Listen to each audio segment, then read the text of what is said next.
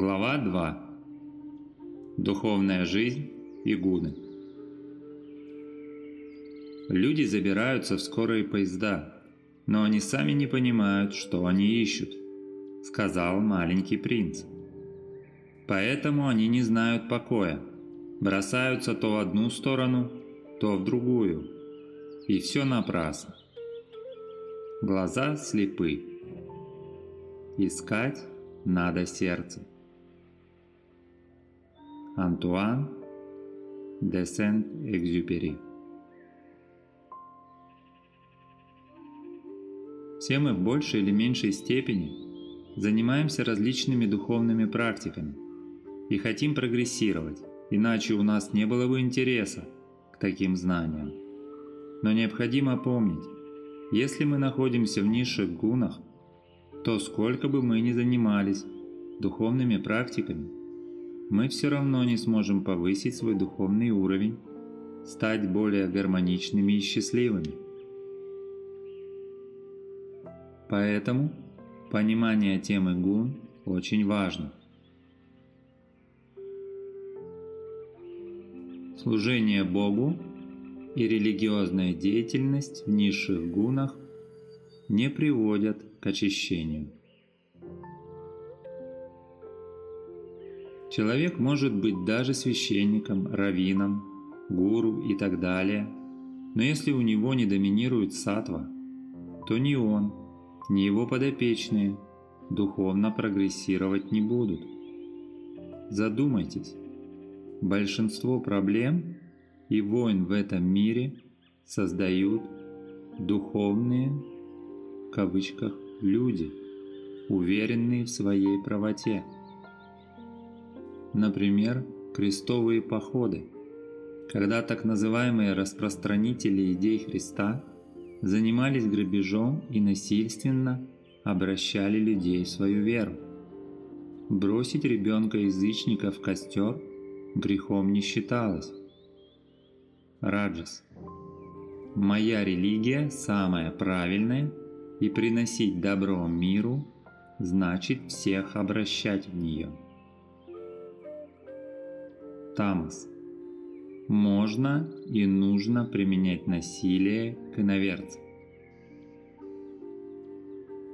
Люди в Раджасе занимаются служением с целью получить плоды, выгоду для себя – поэтому их религиозность находится на уровне.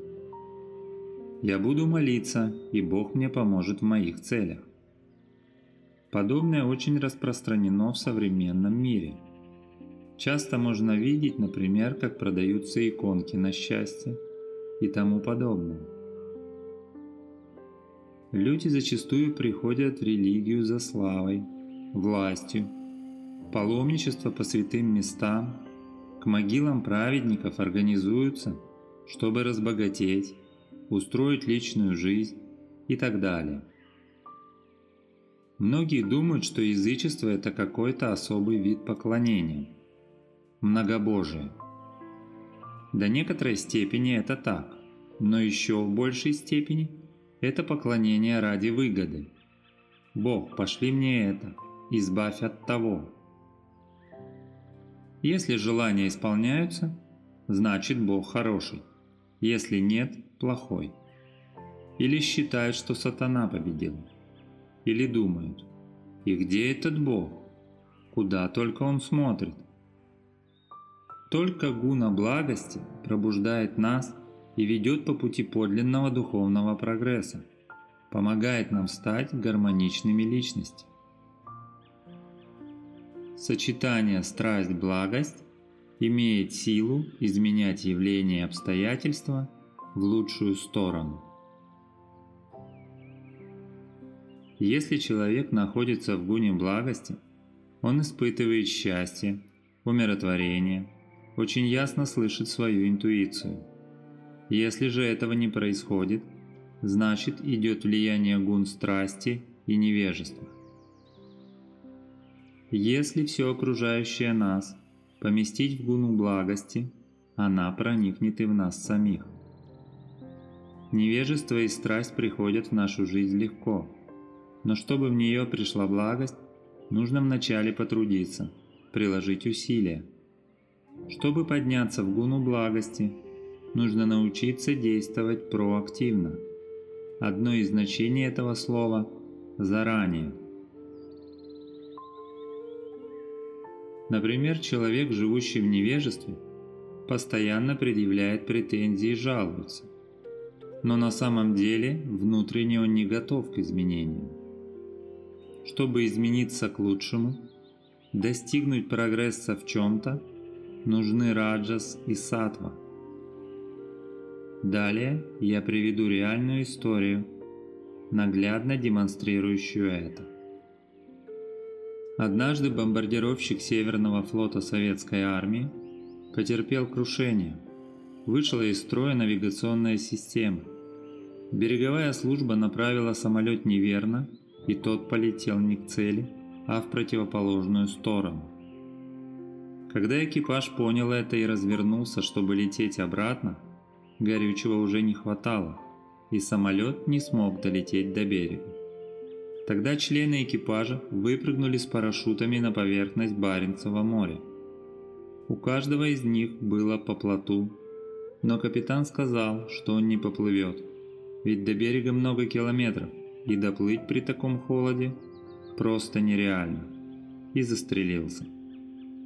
У другого летчика с собой был спирт, и отчаявшись, он напился.